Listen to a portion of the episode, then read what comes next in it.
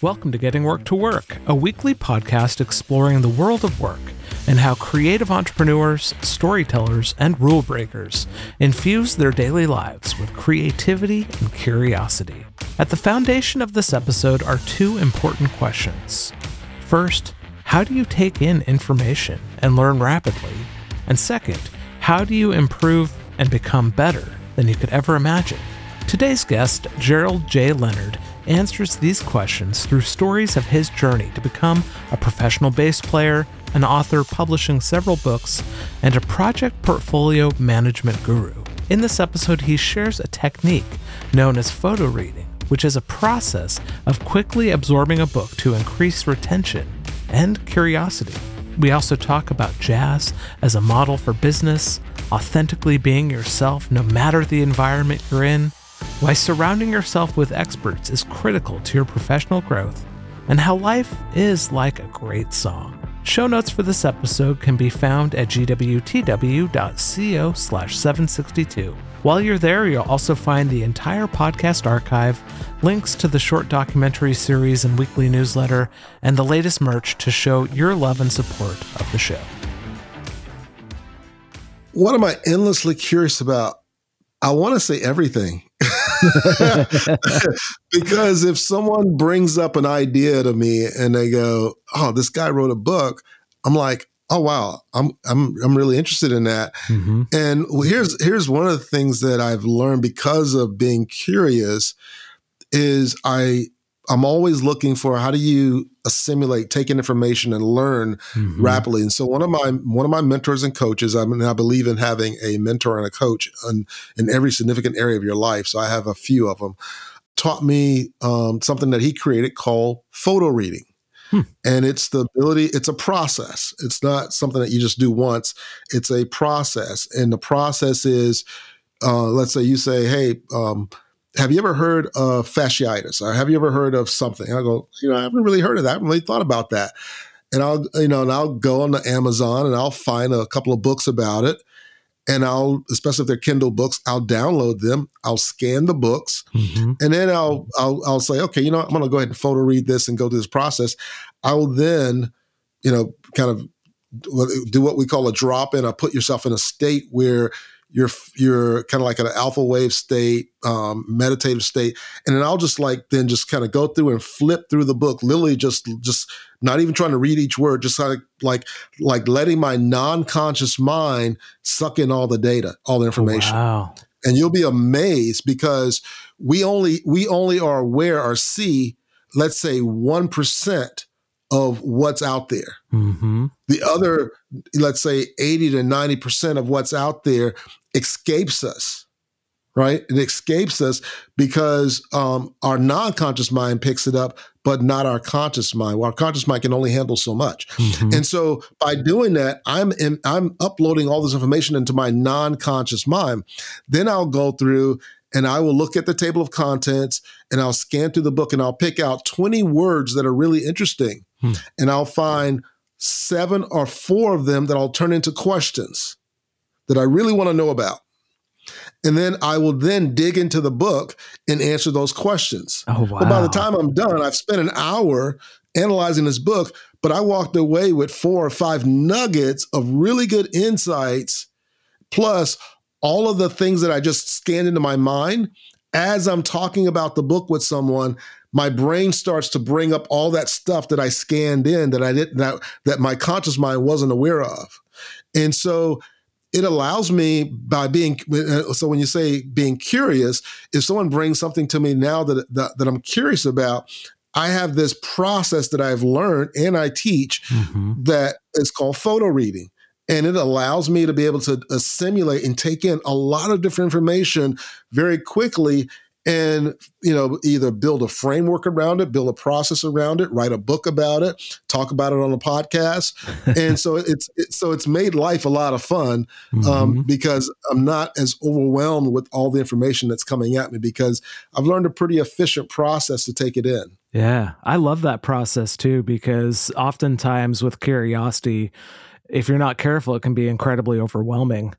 And yes. Having a system like that can help with that overwhelm, it sounds like. Exactly, because if nothing else, I can quickly find a book, scan through the book, flip through it, get a good idea what the book is about, read a couple of things, because I'm not going to read it word for word, because here's the thing.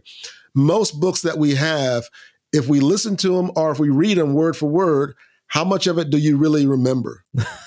Right. Maybe like 2%, 10%. 10%, 2%, 5%, depending, yeah. Right? And then because you really haven't engaged with the book, within a week or two, you don't even remember what you read. You got to go back and pick up the book again. But by doing this process, and here's the, I think the clicker is, the kicker is asking questions of the author. Mm. And writing down those questions, now my brain is engaged, and now I'm going into the book with a purpose. Mm-hmm. And by writing down that answer or the question, and then writing down the answers, it's allowing me to right now kind of embed that into my neurology, if you will. And so I walk away having a better retention of a book that I just photo read for a couple of minutes and went through my process with than somebody who took 5 hours to read the book and a week later don't remember anything. Right. Well, and two, what it says is if you don't answer the questions that you write down, that's an even bigger indicator that something is wrong with that book. And it's exactly, and it's a good indicator of how you can actually bring photo reading, not only in reading a book, but in your creative process as well. Exactly. And so I use it all the time. Yeah. I use it all the time as I'm reading through the newspaper, as I'm reading books, as I'm scanning an email, because I'll scan it and go, oh, what is that about? Okay, that's a good question. And I'll send back one or two questions that I want to know more about. And, you know, the person probably thought I sat there and really studied their email. No, I scanned it. I pulled out information. I found the two or three things that I really want to know about. And that's what I hone in on. Yeah. What I love about that too is I get asked a lot, like, how do you know what you're going to talk with someone about? And right. I'm doing the same thing. Like, I'm looking for those trigger words. I'm looking for those things that spark something in my brain going, ooh, I want to know more about that. And yes. I think that what you said about our unconscious mind is so powerful. Like, we don't know what's cooking under the hood. Yes. Until we get those moments of aha or inspiration. Exactly. Another thing that came up, Gerald, was it kind of reminded me of sight reading in a way, where you plop down music in front of you and you just start working through it. Exactly. And you know, sight reading is and what's interesting about sight reading is, and why it's so important, it's sight reading is basically like reading a book. Right? Mm-hmm. Because you're reading a book that you've never read before. So you're kind of looking at the words and you get comfortable reading the words. And so the idea of sight reading is that you're identifying patterns of notes and structures, right? And, you know, whether it's an eighth notes or, you know, or quarter notes where it's on the beat, right? And eighth notes is every two beats, you know, two beats per measure or per beat. Or a triplet, or you know, different things around music that go on. And so when you see that structure, you know what the rhythm is going to sound like. And then your eyes pick up on, well, where do those notes land on the staff? Is it a bass staff? Is it a treble staff? You know, what key is it in? Is it sharps and flats? And you learn, it's amazing how the brain learns all that information and processes it. And here's what was really interesting for me, being trained as a musician and being trained in sight reading, right? Was when I switched careers and got into IT, and started working on computers and IT and coding, I realized that the same logic of reading music was already embedded, and that network of logic had already been created. And so I was able to grow in IT just as quickly as I grew in music, because it felt like picking up another instrument more than learning a whole new thing, right? And so, you know, so one of my pet peeves is always that the last thing they should take out of school is music. And usually that's the first thing they want to take out of school. Right. And for one, the kids have fun doing it, so they're going to be engaged. Two, it develops parts of the brain that other academic subjects cannot develop. Mm-hmm. Right. And if you, especially if you have someone that really wants to be really good at math and they're good at math, let them do music because it's all mathematical, you know, counting the measures, looking at the notes, the context, all of that. It seems ethereal and it seems like it's a waste of time, but it's creating structures in the brain that they can leverage later on in life to be computer experts or mm-hmm. to be mathematicians or to be philosophers or scientists.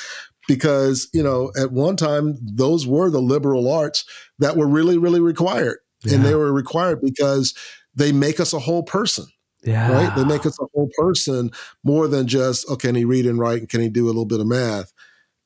But they're struggling so they actually come out half of a person mm-hmm. because there's this other part of their brain that does not get developed without some form of music or arts or things like that. So that's my 2 cents. I love your 2 cents. Let's keep going till you get me $1. There we go. We got 98 cents to go. Here that's we go. Right. But, you know, one of the things, like I love music as well. And I've been playing music since I was a kid. And so I'm right there with you in terms of what it can do for you. But I think it teaches you how to listen as well. Like, yes, it does. How to listen to yourself and listen to others. Yeah, and you really listen differently. So my first experience of music, and I know, you know, I think our conversation is going to be recorded. But if you had the visual, you would see behind me a red guitar on a bookshelf, right? Mm-hmm. And that little red guitar was my sister's when I was 9. It was mine when I was 10. And so I stole it from her. She let me have it, but she also let me have it, you know, for taking her guitar. And, you know, she really didn't want to play it. I fell in love with the little thing and I would just play. And, you know, I'd learn I would listen to the radio and I would find the notes mm-hmm. and then I would kind of like, and over time I figured out, okay, you know, I can do this thing. I can play this and so I learned the guitar. It's kind of self-taught in the beginning by just listening to the radio and picking out tunes and finding the notes where they were on the guitar. And then I had a friend that was a really good guitar player. He taught me some stuff. And then we decided to start a band. And he was a really good guitar player. And I thought, oh, I'm not going to be able to play guitar. So I switched to bass because he had guitar sewed up. He could play guitar for two or three people. And then I listened to the bass, and then I'm learning about the structure of the song. And mm-hmm. and at the time where I grew up in Lakeland, Florida, which is in the United States, on the eastern shore or East Coast, they created what's called the Lakeland Civic Center. Hmm. And as a kid, I could buy a ticket for $15 or $20, right? Do some lawn work or whatever, and go see Earth, Wind, and Fire. Yeah. Go see the Commodores, go see the Brothers Johnsons, go see some amazing musicians. And a kid, you know, I'm not sitting in my seat. I'm standing on the side of the stage. I'm looking at, you know, what bass did they have? What equipment do they have? What car are they getting out of? You know, what are they wearing? You know, how are they interacting? So we kind of like were able to kind of maneuver ourselves and get on the side of the stage and kind of figure stuff out. And I would go back home and grab my bass mm-hmm. and I would stay up to 2 or 3 o'clock in the morning. I had some headphones and I would just try to play what they were playing. But then I would listen to their music and then I would go, okay, so he's playing. Oh, he's doing this. Oh, he does this with his thumb. And so pretty soon listening got me to the point that I could play pretty well mm-hmm. before I even learned how to read music. Yeah. Wow. Now think about that. Yeah. That's how we develop as children. Mm-hmm. Right? As kids, we get around experts and we have conversations. Now, we may not be contributing too much of the conversation and we're trying to figure out the forming of the words, but what are we doing? We're hearing our parents and our other older siblings speak to us. Mm-hmm. And over time, dad becomes daddy. Yeah. Right. And so we make mistakes, we fall around, we stumble, we say things funny and they don't laugh at us and they don't say it's wrong. They just keep talking to us. Mm-hmm. And pretty soon we learn the correct grammar. And then it's finally when we're, you know, 4 or 5 years old, we go to kindergarten or preschool that we start learning this thing called an alphabet and the verbiage, but we've already learned how to have a conversation. We've already learned, you know, syntax and grammar. We just don't know what it is. Mm-hmm. And so a lot of music is the same way. And by learning to listen that way, as I've gotten older, I also know that if I hear someone talking and I'm listening, I not only hear what you're saying, I'm hearing that emotion behind it. Yes. I'm hearing, you know, was it like, I'm really upset, or I'm really, you know, I mean, you know what I mean? You could, yeah. You know, and if we tune in, anyone can do this. It's not just for musicians, but anyone can do this. But I do know that most musicians have an acute ear for listening because they've spent most of their life listening. Mm-hmm. And because they're listening to, okay, how's he playing that? Is he using a short vibrato? Is he using a long, wide vibrato? Is he playing it on a lighter string or a heavier string? Same note, but you can play the same note on multiple strings and get a different tone or a different feel. So depending on the type of music and what you're trying to express, you may want to play that same note on heavier strings, or you may want to play it on lighter strings, depending on what you're trying to convey. Yeah. And so by being able to listen at that level, you start hearing things that if you weren't listening, you wouldn't pick up. Yeah. But by listening, you also know where people are coming from. Mm-hmm. And you can start addressing the real issues, because sometimes not everybody, whatever they're saying is not exactly what they're saying, if you know what I mean. Right? Right. They're like, I don't like that. Well, okay, it's more than you don't like that. There's, okay, why?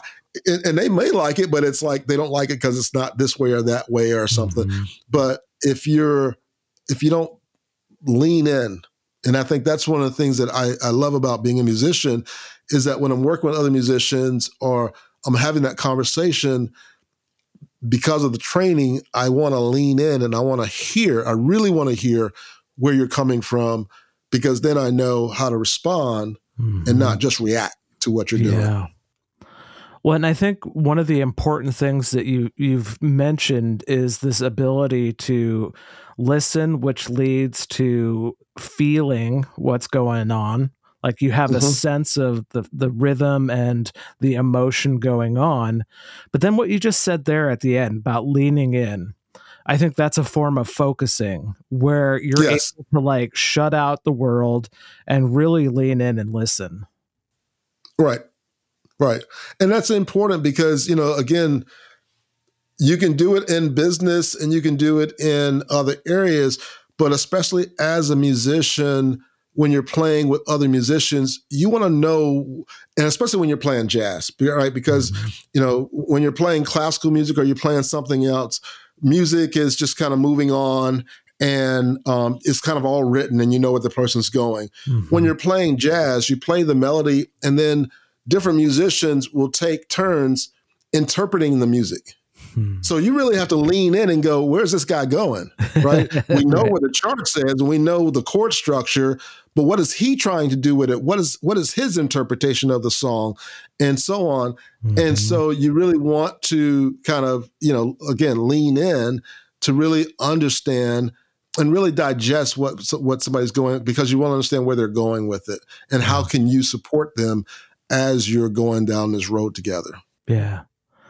What a fantastic model for business too, because I think you can buy some sheet music at the store or a book that's going to give you the path to success, and you can follow that, or you can create a jazz relationship with your employees and be able to really, you know, bring out that improvisation, that interpretation.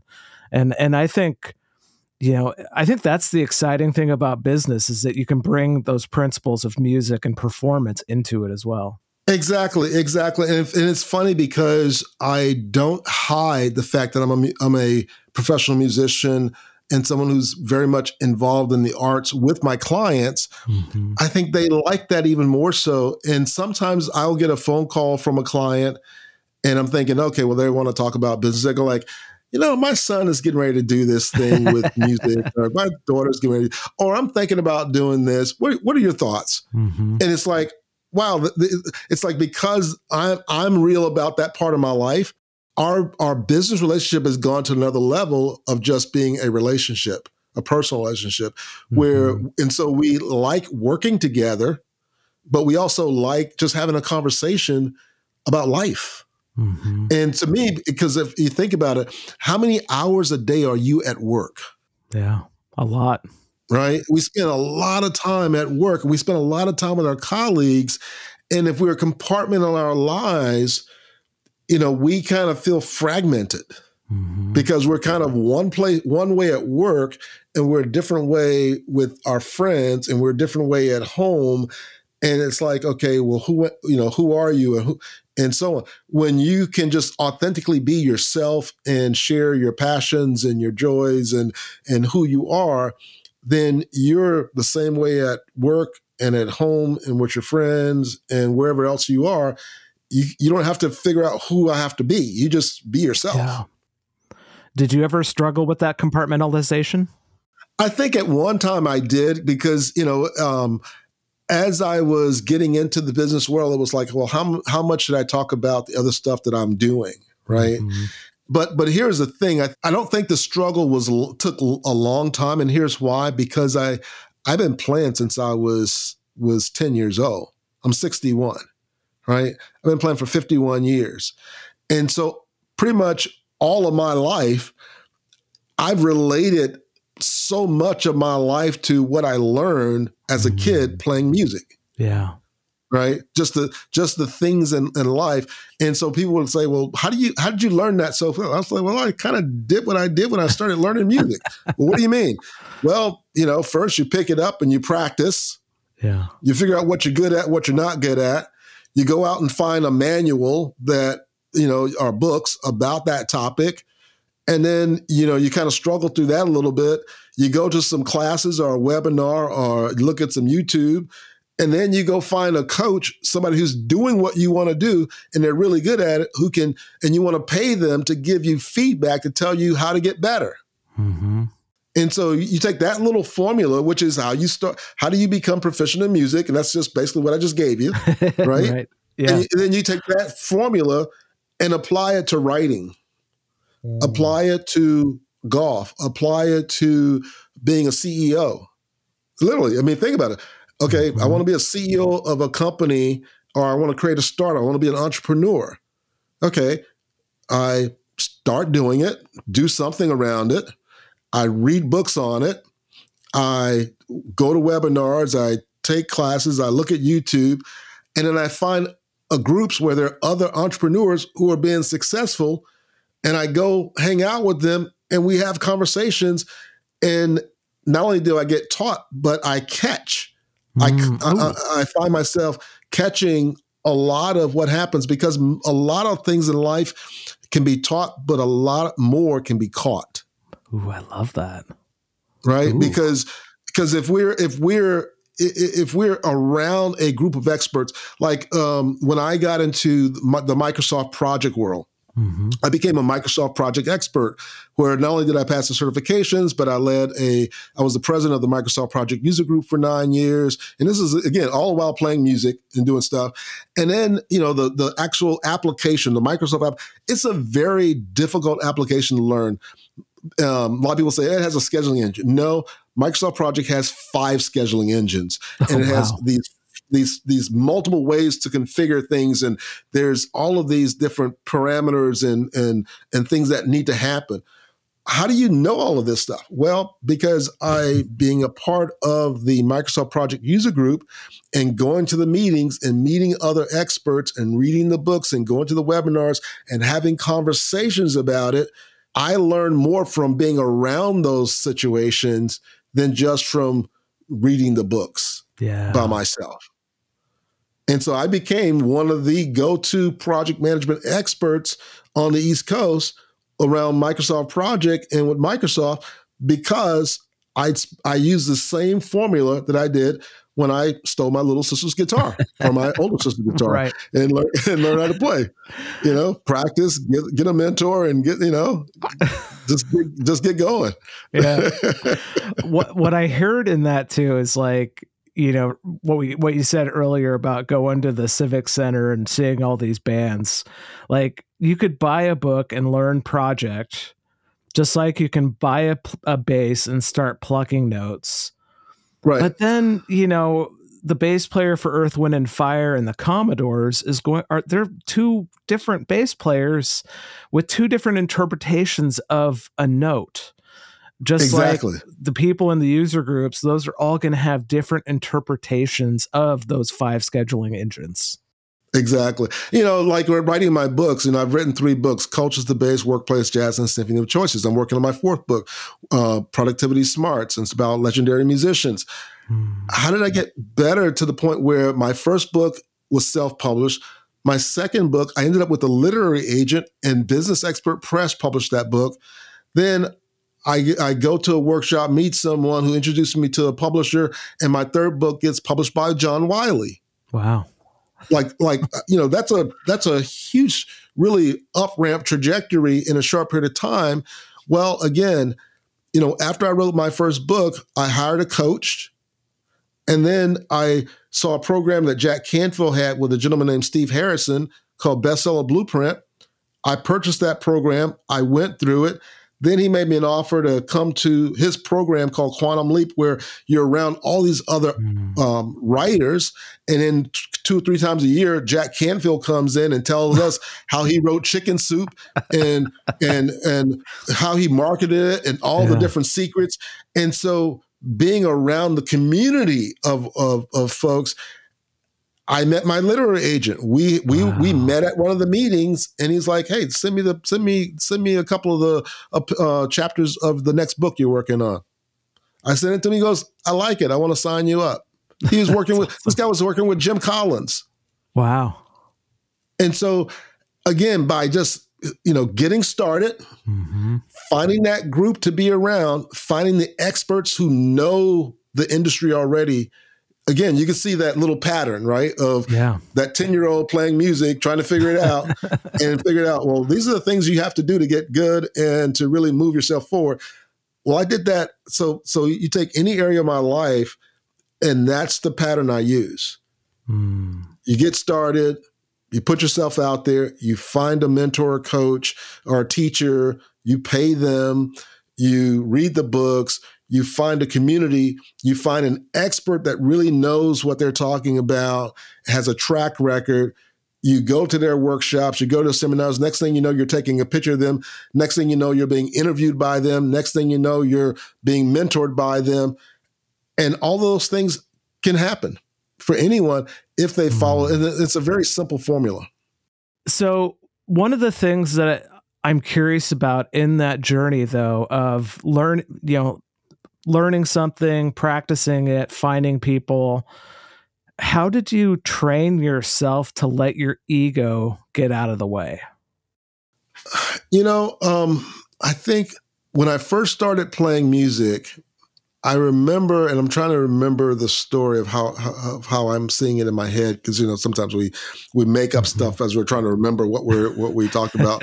But the long and short of it was, I remember meeting some older gentlemen who were musicians, right? They had gray hair. They probably were granddads, but they were really good musicians. And they were playing at a hotel. I think they were either playing at a hotel or playing somewhere in the area where I grew up. And I had a chance to talk to them, and it wasn't what they said. It was just being around them and thinking, you know, when I get old, you know, and I get gray hair, I want to be like those guys, because they're still learning. They're still growing. They're still excited about life and looking forward to getting up and, you know, playing music together and doing things. And so, and again, as being around other experts who are much better and much further along, you're still realizing that they still practice. They still are learning. They still are figuring it out. I was just having someone tune my my piano at the house, and he had been a piano technician for Chick Corea. Oh wow! And so Chick Corea is like one of the most phenomenal musicians out there. He's passed away, but he knew Chick when he was 60. He knew Chick when he was 80. And Chick was still playing phenomenally, and Chick was still practicing. This guy's performed all over the world, you know, Grammy Awards, just phenomenal musician, but he was still practicing piano up to the point where before he passed away. Wow. He was still learning. He was still going, there's more for me to learn and develop and grow in. So he was still growing even as his body was dying. He was still growing because our brains will still develop even into our old age. And so I think it wasn't something that someone told me. It was just the idea that no matter how much you learn, there's still more to learn. Yes. And but you can't learn it if your ego's in the way, or if you think you know it all. And so sometimes I may go to a business workshop or take a class or read a book and go like, okay, I know about 95% of what they just talked about, but it was that 5% that I didn't know. That was like, ooh, that if I just tweak this and add that to my repertoire, oh, wow, that's going to give me a 50% increase in productivity or a 30% increase in my output because I learned that one little small nugget of a way of doing things different. And that's really what separates, to me, experts, because it's not an expert to me is not someone who's full of ego and because he knows it all. He's an expert because he's still on the journey. And there's so many ways of fine-tuning it with what you learn. And so that's what I loved about music as I'm getting older and now I have gray hair is that I'm still learning. Yeah. I still get to practice. I still get to learn. I still get to meet other musicians that teach me things that are younger than me, that I can learn from. And it makes life exciting. Absolutely. What I love about that too is creativity changes as we get older. Yeah. But it doesn't mean that it ends or it, stops for us. We have to find how it changes for us and keep growing and chasing things. Right. And one of the best ways to be creative is to learn about other industries or other things. So in other words, let's say, you are a writer, right? And you are writing books on, let's say you're writing business books on HR or whatever, and you're adding different little things to it. And then you start taking a cooking class. And in the cooking class, you're learning about these different recipes. The creativity comes in when you start seeing the connection of how can I leverage this information I just learned about cooking into my HR processes about creating recipes of success. Or maybe I, went and, had to ship some packages at FedEx and you decided, what, I'm going to read a couple of books about FedEx and how they got started. Oh, wow, they did a hub and spoke process and so on. And wow. Okay. So now I'm going to take what I learned about FedEx and this hub and spoke process with the lessons I got from my cooking class with the HR from information that I already know. And now I'm going to integrate those together. Wow. I just created a new framework around how to create a hub and spoke HR process recipe. I mean, so it can go on, right? But it really depends on how curious you are as a person and how open you are to continually growing and learning and not getting to the point where, oh, I know this already. I've been there, done that. I have the degree, blah, blah, blah, blah, blah. I'm good. Well, once you've done that, you're pretty much, you're coasting now. And the only way to coast is to go downhill. And so, if you're coasting, you're sliding backwards. Yeah. And so to me, it's all about constantly learning and then learning, adding something new in, reading about an industry that I knew nothing about, or reading about a philosophy I knew nothing about, and then seeing from their perspective. Travel. I love international travel. Because when you travel, you see how other people live, mm-hmm. right?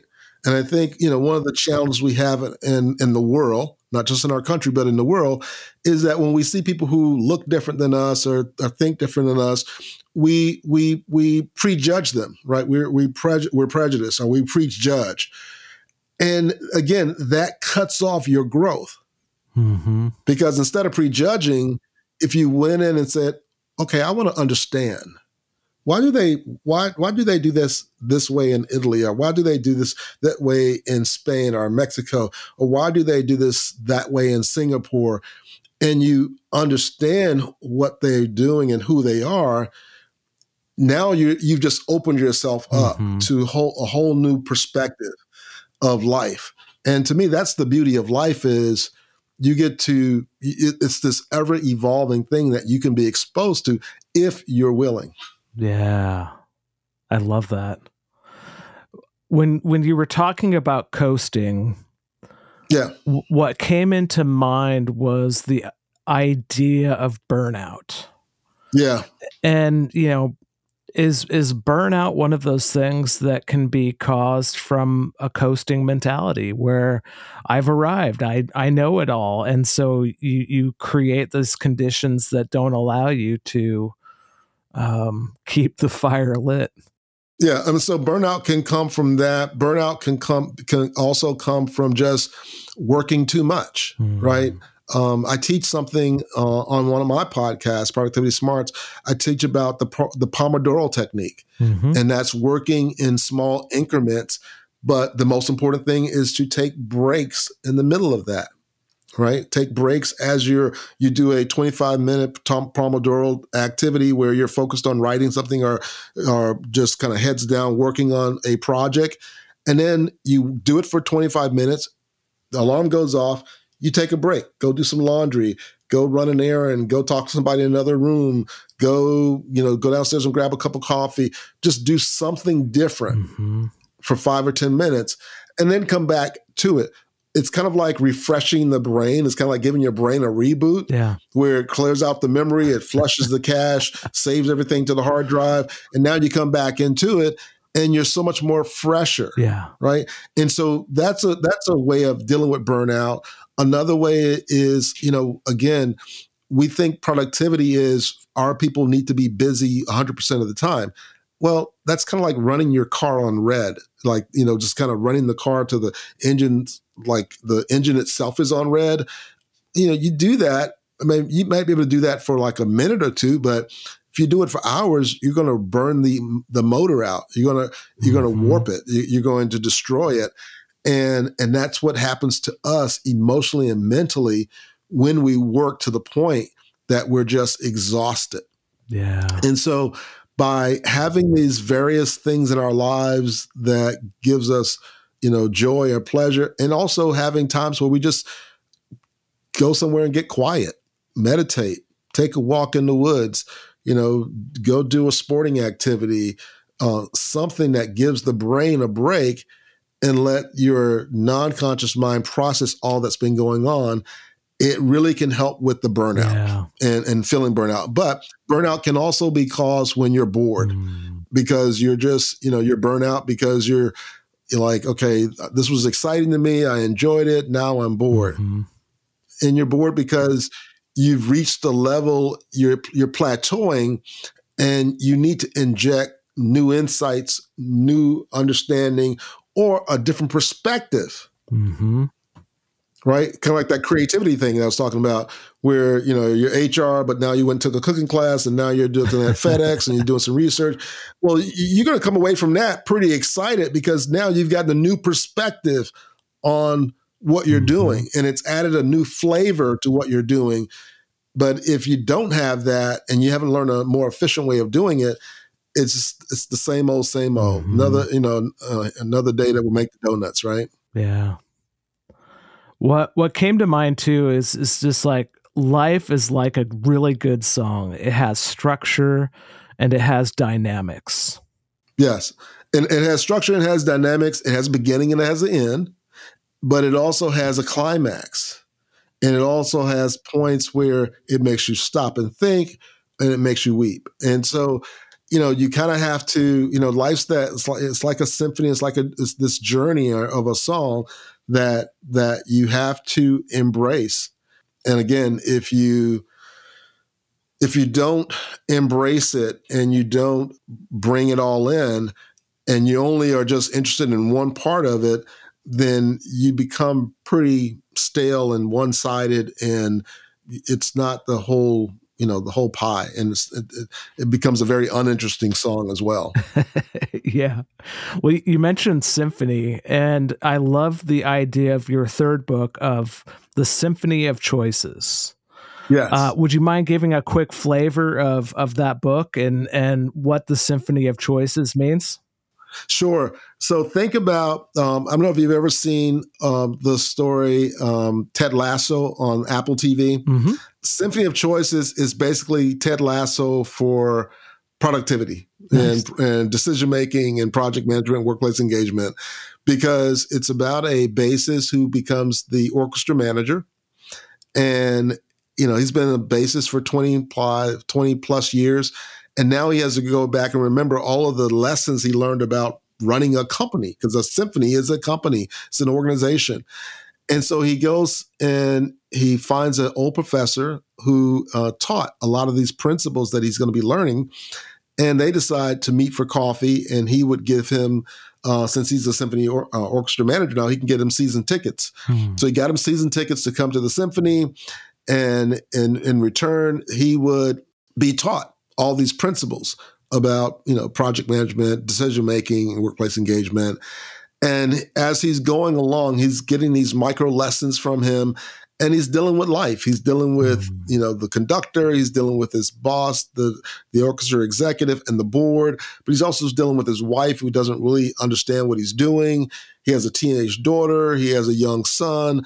So just like us, he had a multifaceted life, and a lot of stuff happened, lots going on.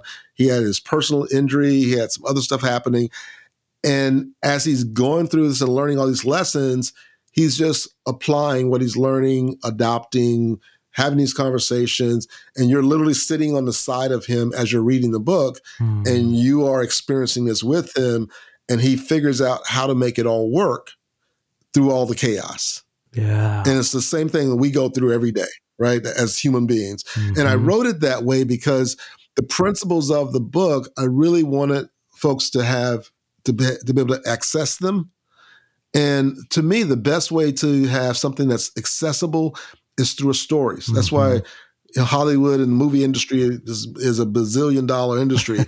It's because we love stories. We love stories as human beings.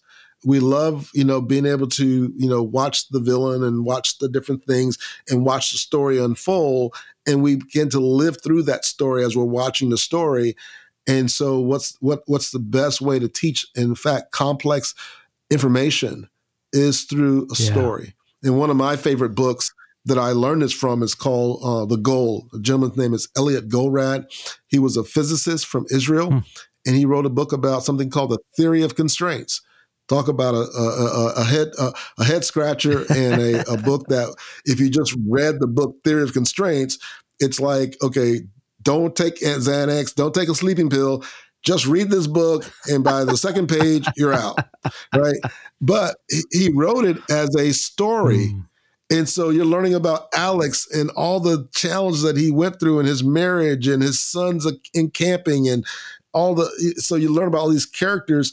And now you're like, I can't put Theory of Constraints down. I can't put this book down because I'm learning so much. And it's because of how it was written as a story. And we love stories. Yeah.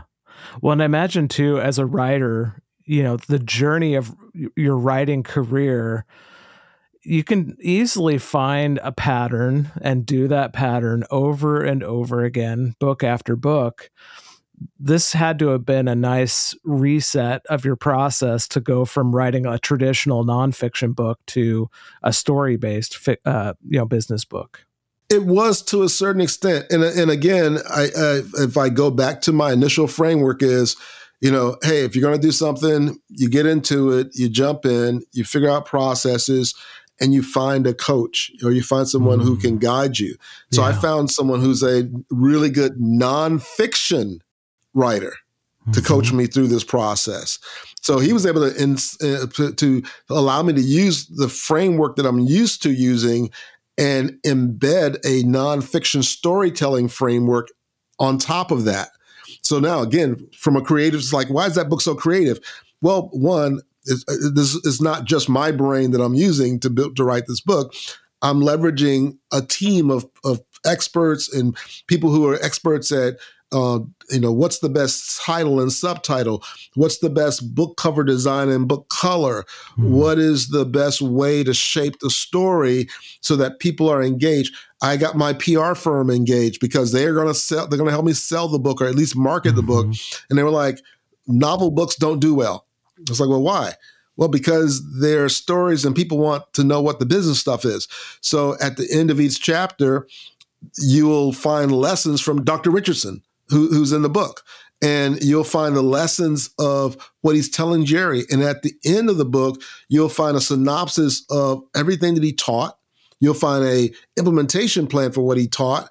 So if you wanted to, you could skim through the book, look at the last sections of each chapter, read that, read the last two chapters of the book, and you got the business concept. Mm-hmm. But guess what? You've missed the story. Yeah. You've missed the journey. And so by taking something that couldn't sell too well and then adding the elements that would get people to stop and go, oh, I can still get what I need from this, then it changes the game, yes. Right? And that's why I only talked to two publishers, and John Wiley said, oh, that's what this book is about? We want it. We'll give you a contract for it.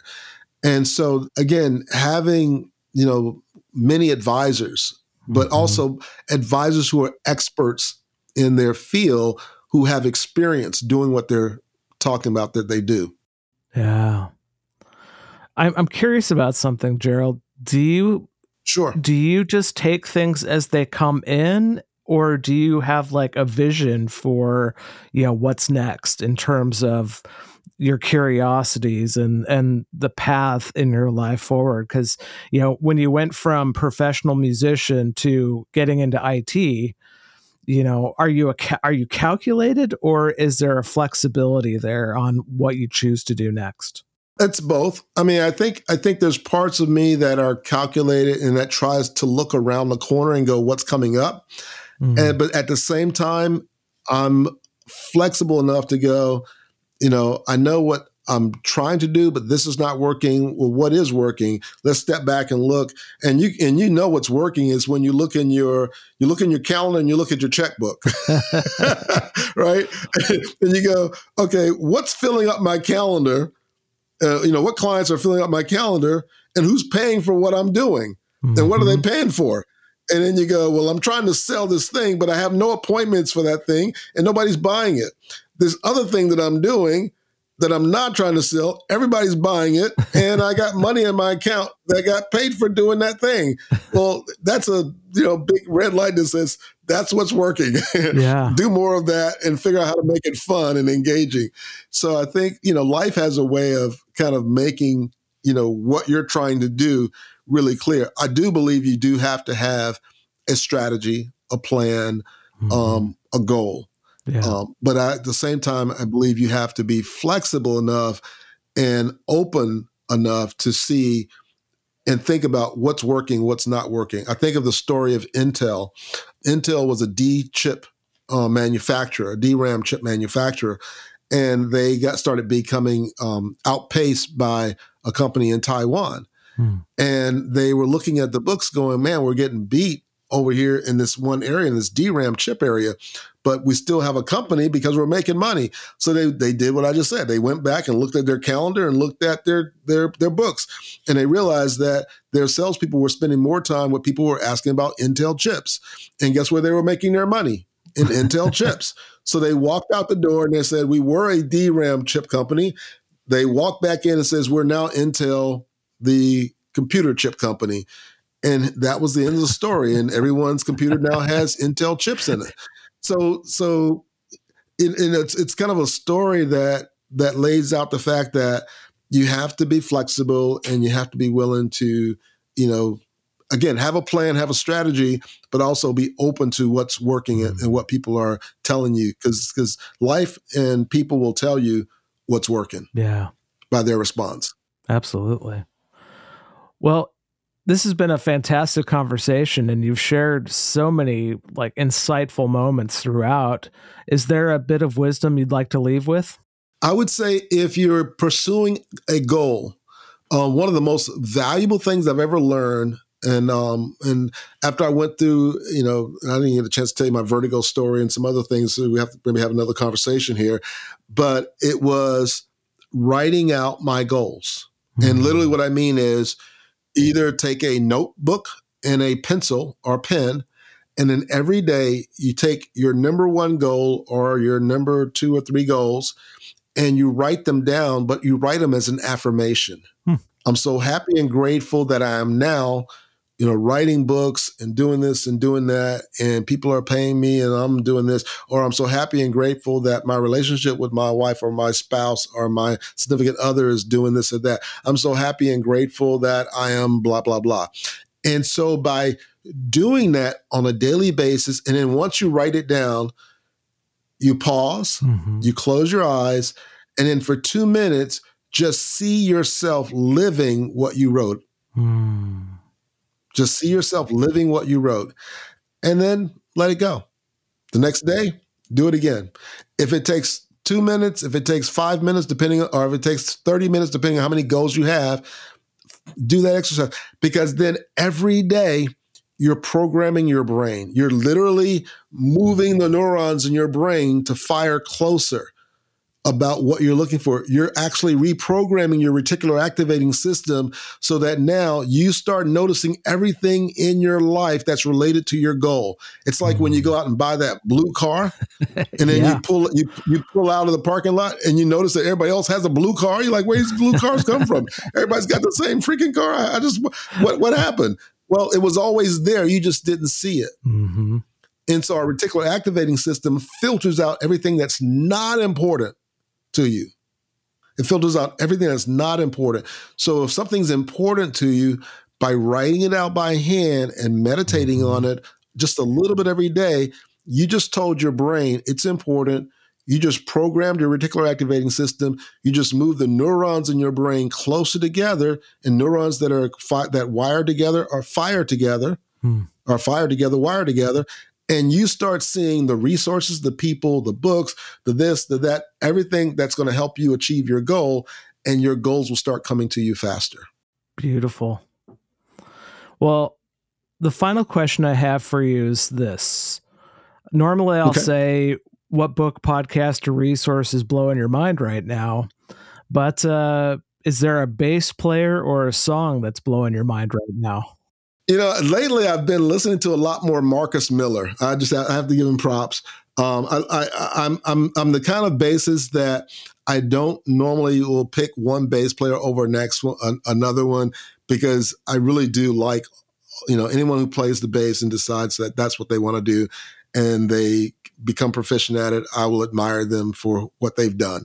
And so I try not to do too much ranking, but I've really been kind of studying him lately, and not just because he's a really good bass player, but he's an amazing historian.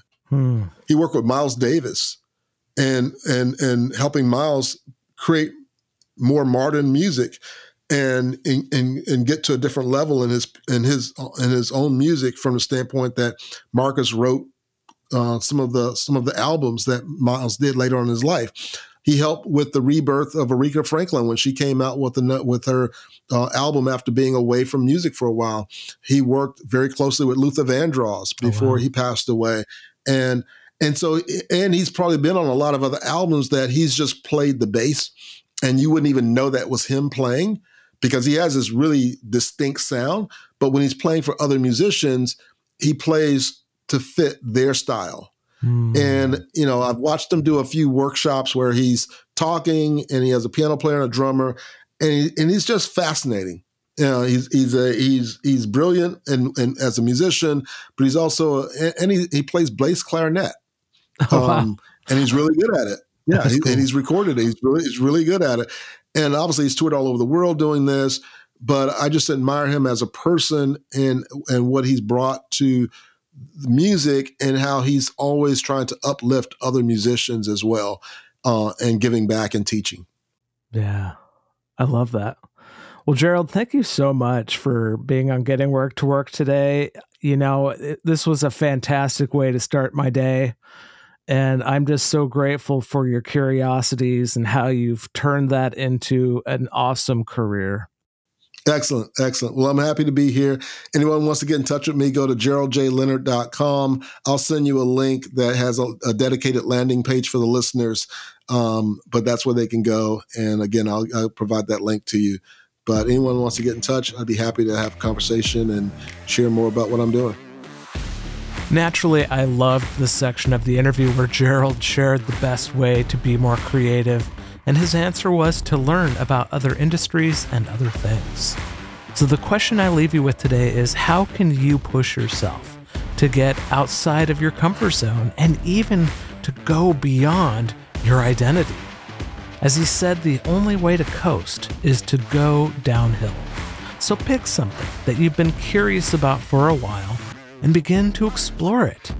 Maybe it's learning to play the drums, or use 3D printers, make a souffle, or be a better listener. No matter what it is, look for videos on YouTube, find books to read, and then practice. Those areas alone will lead you to unimaginably creative places. Until next time, may creativity and curiosity fuel your life.